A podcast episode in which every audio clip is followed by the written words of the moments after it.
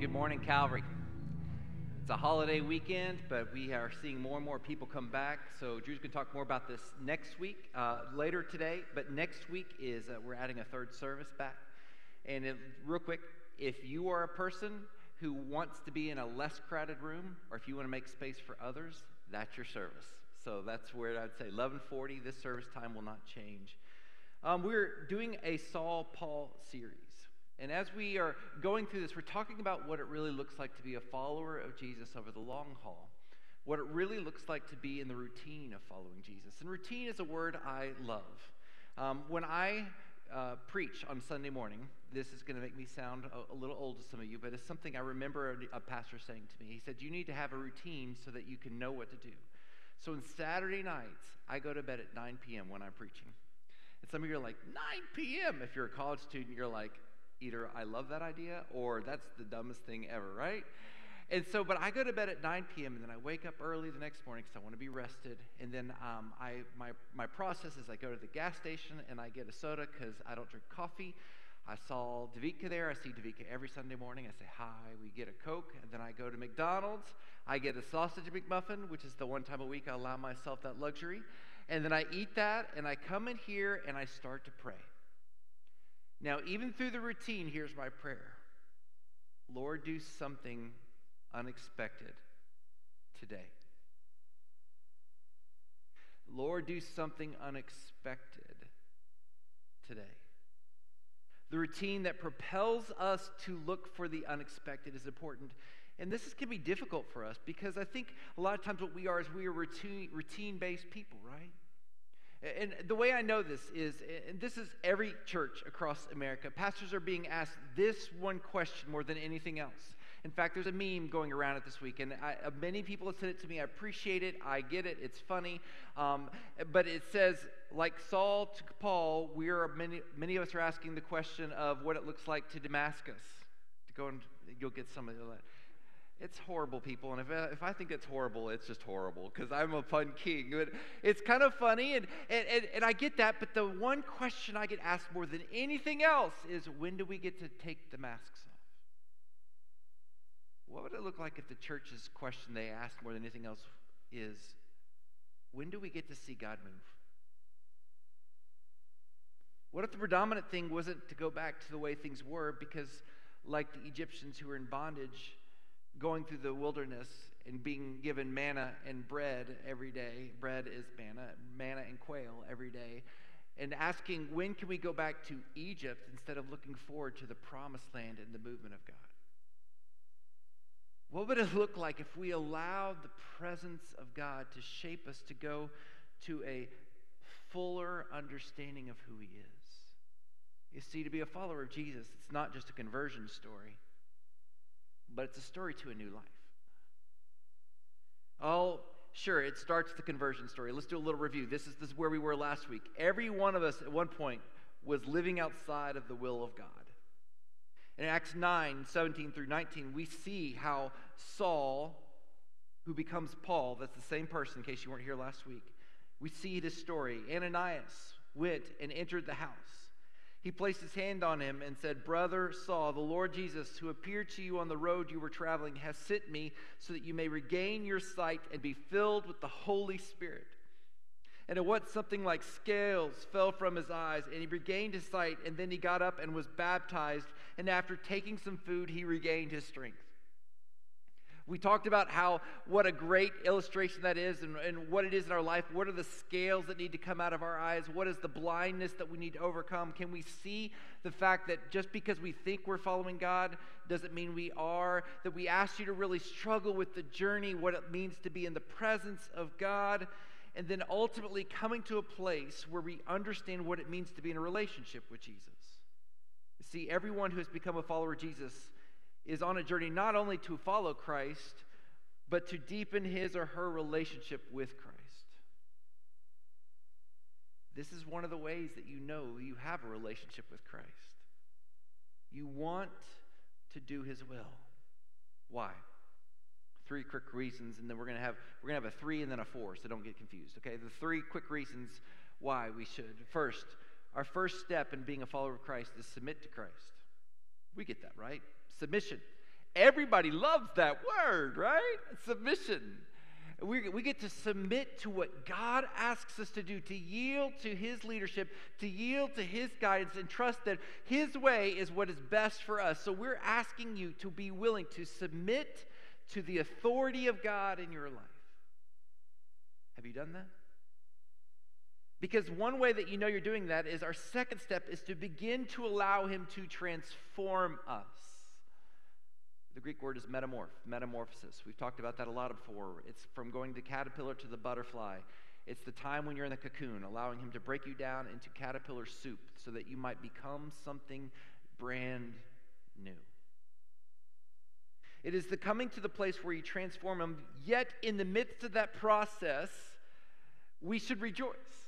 And this is difficult, but it is good because Saul in this moment was going through this transformation process, but he immediately started living for the Lord. You want proof? Acts 9 19b, the second half of that verse, through 20. Saul was with the disciples in Damascus for some time, but immediately he began proclaiming Jesus in the synagogues. He is the Son of God.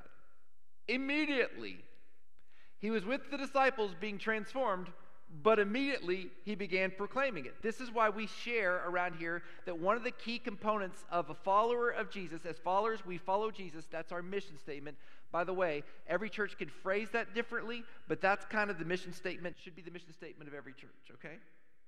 But one of the ways that we articulate that around here is immediately we begin sharing what we know. Followers share what we know. And I can tell you, time after time, it's the new people who come to Christ who are excited about Christ and they're excited about the transformation. They outshare the people who've been in the church for 40 years. Let's change that. They do.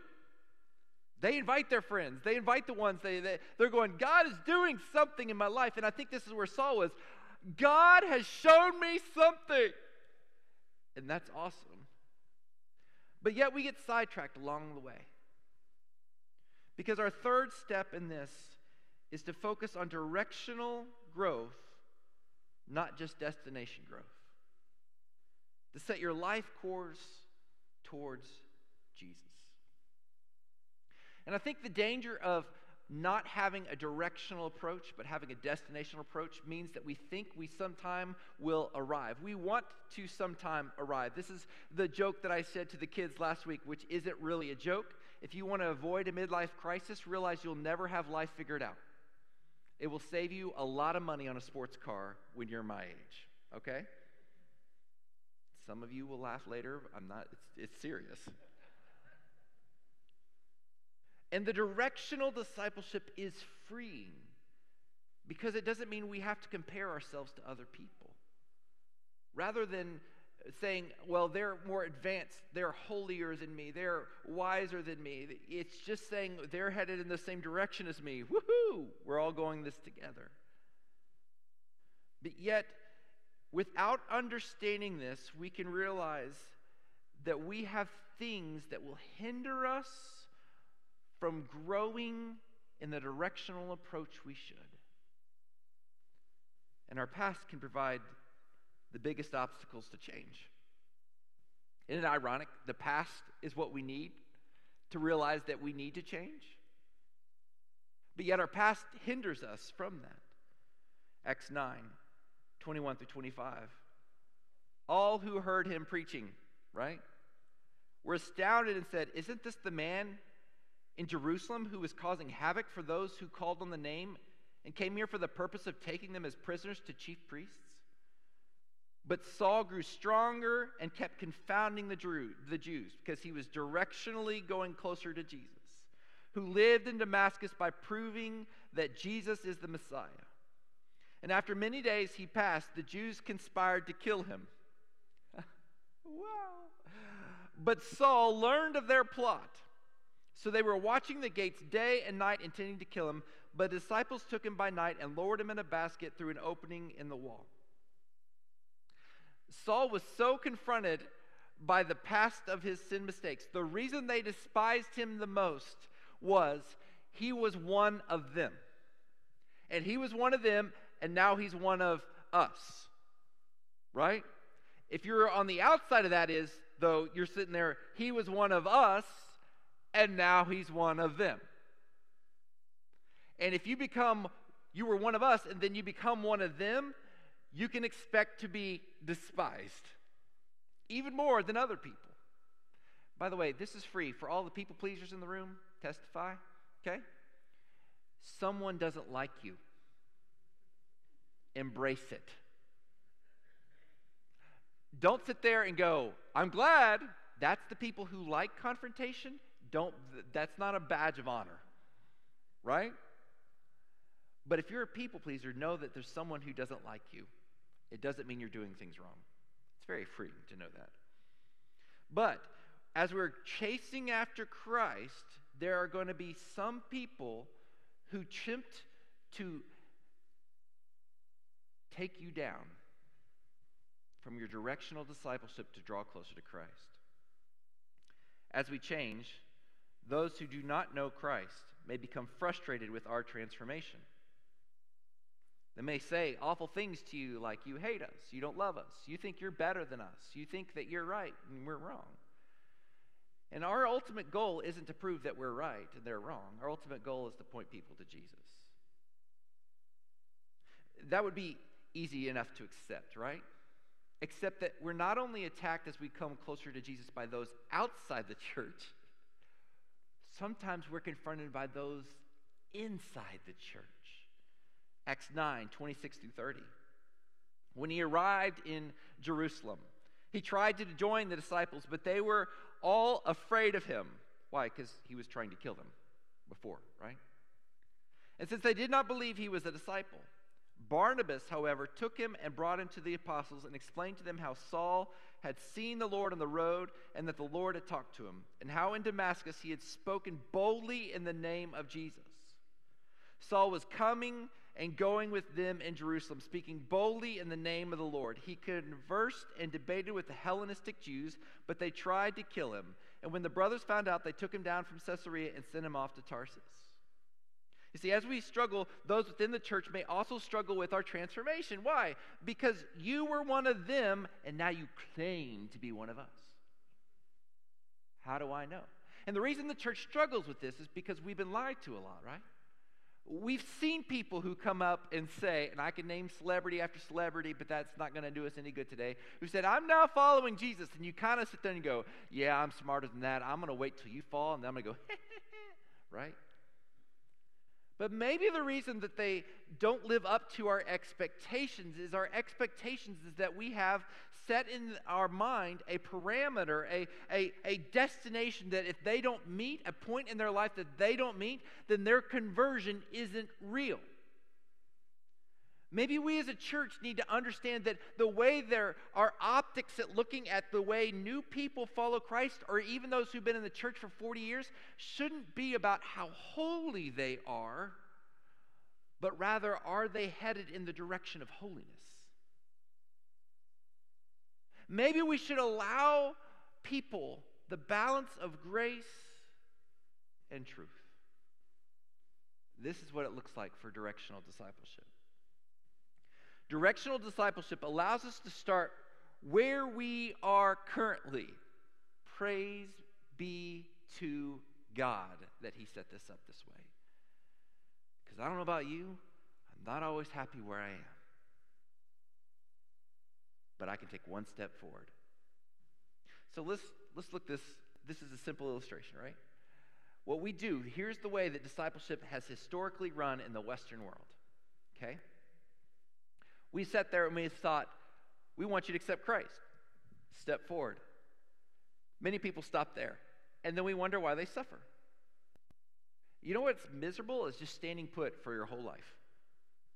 But sometimes we've attempted to disciple and these are good tools that are used for discipleship in the bigger scheme. Hear that very clearly. I'm not knocking these. But what we do when I was growing up is we said, okay, now we want you to do this thing called Bible drill where you memorize 20 scriptures.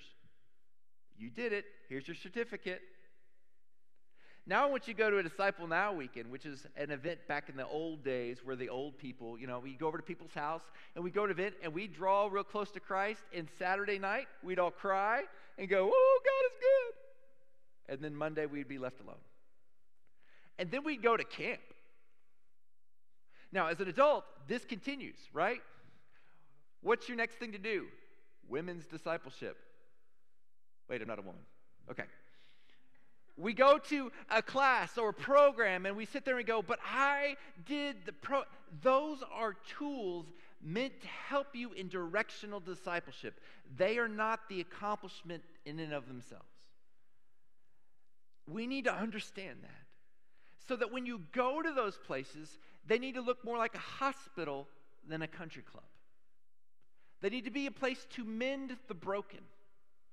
And here's the hard thing is we can't allow people to be reckless. And there's time that the church has to do discipline because all the people are going, yeah, preach about grace. There is a balance of truth. If a person continues to be unrepentant, we need to confront them. And the Bible says, after you confront a person who is unrepentant so many times, you cast them out. Oh, that's not fun. All the people pleasers went. All the confrontational people went, yes.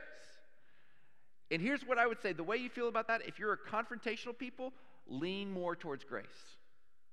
And if you're a people pleaser, lean more to truth. This is how we know we're doing directional discipleship as a body well. Four ways to continue that. Directional discipleship compels us forward in our faith journey. It compels us forward. It compels us to be more and more like Jesus. When was the last time that you knew that you were growing in your faith? I mean, this goes back to the old times that you look at our kids and we put them up against the wall, right? We get the ruler, or in my house, we get the yard tape and we measure them and we go, woo!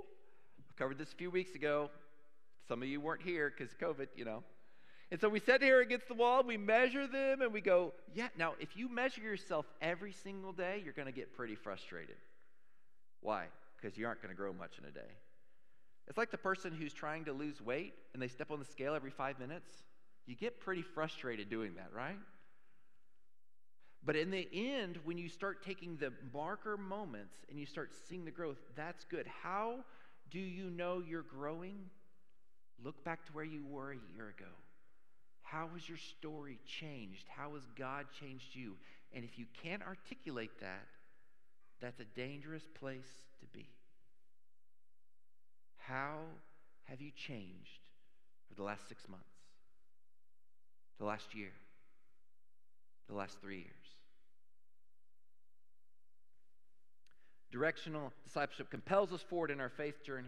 And directional discipleship nurtures transformation over time. Why? Because it is a marathon, not a sprint. It is a marathon, not a sprint.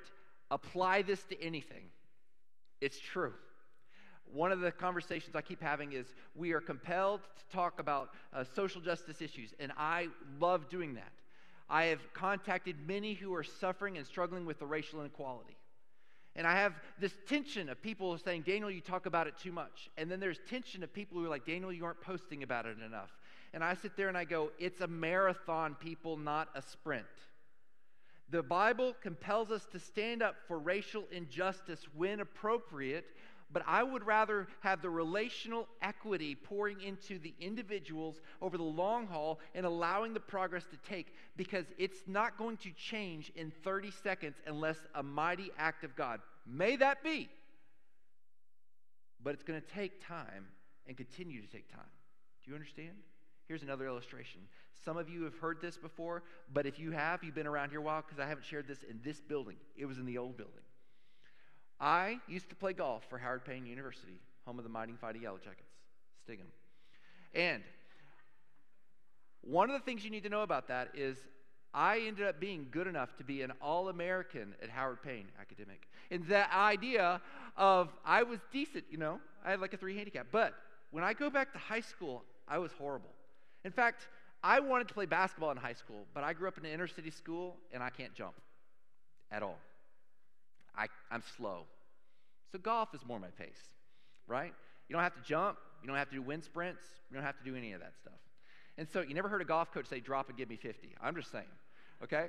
Now, when I was playing golf, I went out for the golf team, and here was the requirements to make the golf team at Richardson High School in 1992.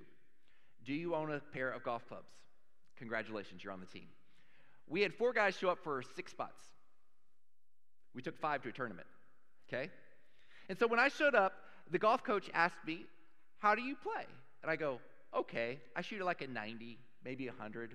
I really shot like 100. I told him 90. I had to repent. And so he said, Okay, well, let me go out and look at your swing. And after watching my swing, he said to me, Oh, your dad taught you. And I was like, Yeah. And he goes, How do you, how do you know that? He goes, It's really bad. I'm gonna have to change that for the live stream service next, so, so you get to hear the real part of that. my dad in my ear. But no, my dad, I've told my dad that many times, and he laughed because it's true. His swing was horrible back then. And so I went out and he said, Okay, Daniel, you're gonna have to trust me, but in order to make you a good golfer, we're gonna have to tear apart your old swing and make a new one. Problem, tournament was, first tournament was two weeks later. So I'm gonna make this a real long story really quick. The very first hole was a par four. I got a 14 because you had 240 yards to clear the water, two and a half football fields for those who aren't golfers. And I had to miraculously bounce it off the cart path and the women's tee in order to clear the water. Okay? Now, after the end of that first hole, I was like, woo! Day's good, right? Well, the average person in that Richardson High School back then well, not Richardson High School, in our school district, in order to be a good golfer, you had to shoot like two under, which would have been like a 70 on this course. So it was a par 72. The winner shot like a 67. I signed my scorecard at the end of the day with a 141. I started the day with like 20 golf balls. I was down to two.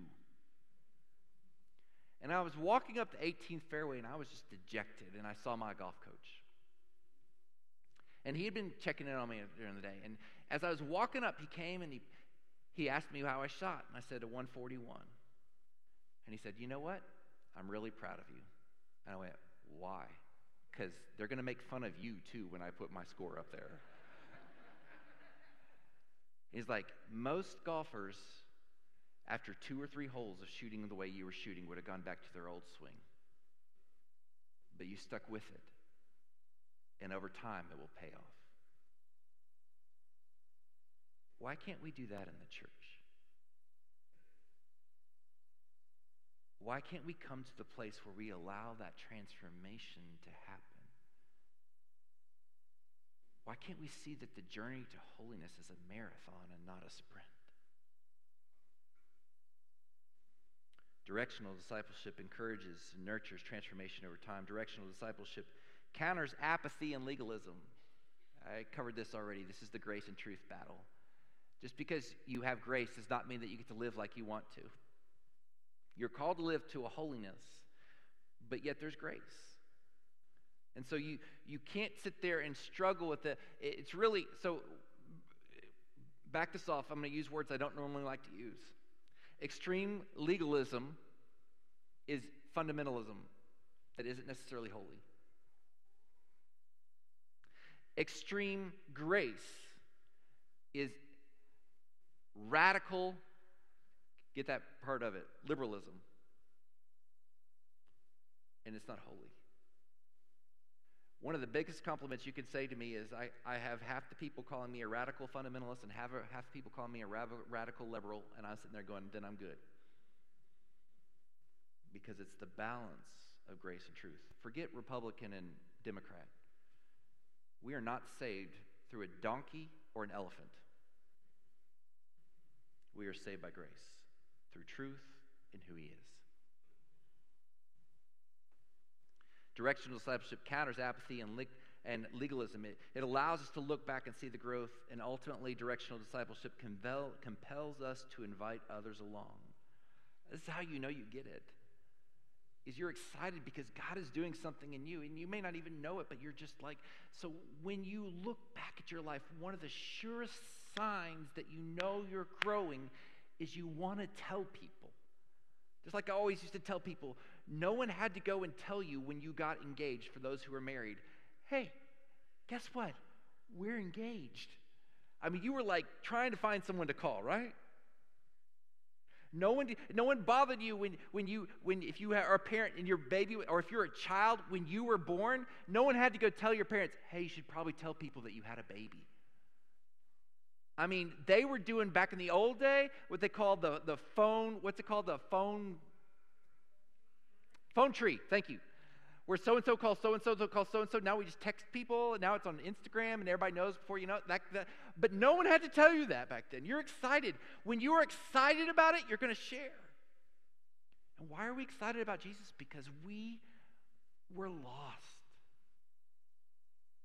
I'm hopelessly lost without Jesus. I am not perfect. And if you are expecting me to perfect, you're going to be greatly disappointed.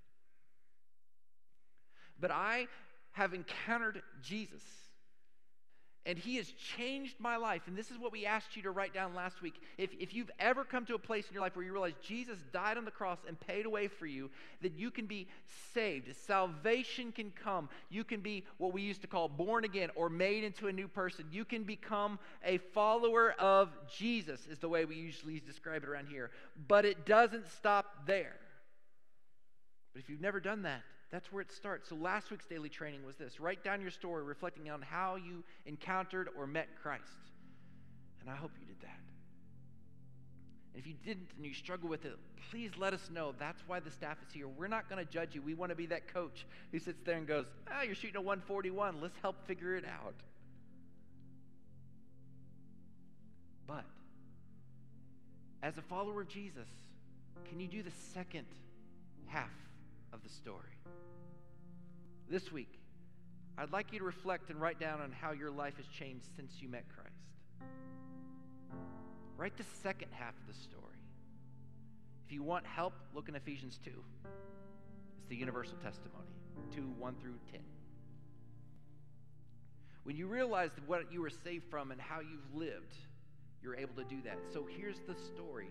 This is what I was like before Christ. This is what I'm like now. Can you see the change? Can you see the transformation? And if you can't, struggle with it, wrestle with it, and rest in Christ alone. Father, we ask that you help us to know what it looks like to be transformed into you to be made more and more into your image, to your holiness. God, help us to all be headed in the same direction. If there's a person here who doesn't know Christ, God, help them to feel freedom today by encountering you. We pray against any feelings of judgment because we've all been there.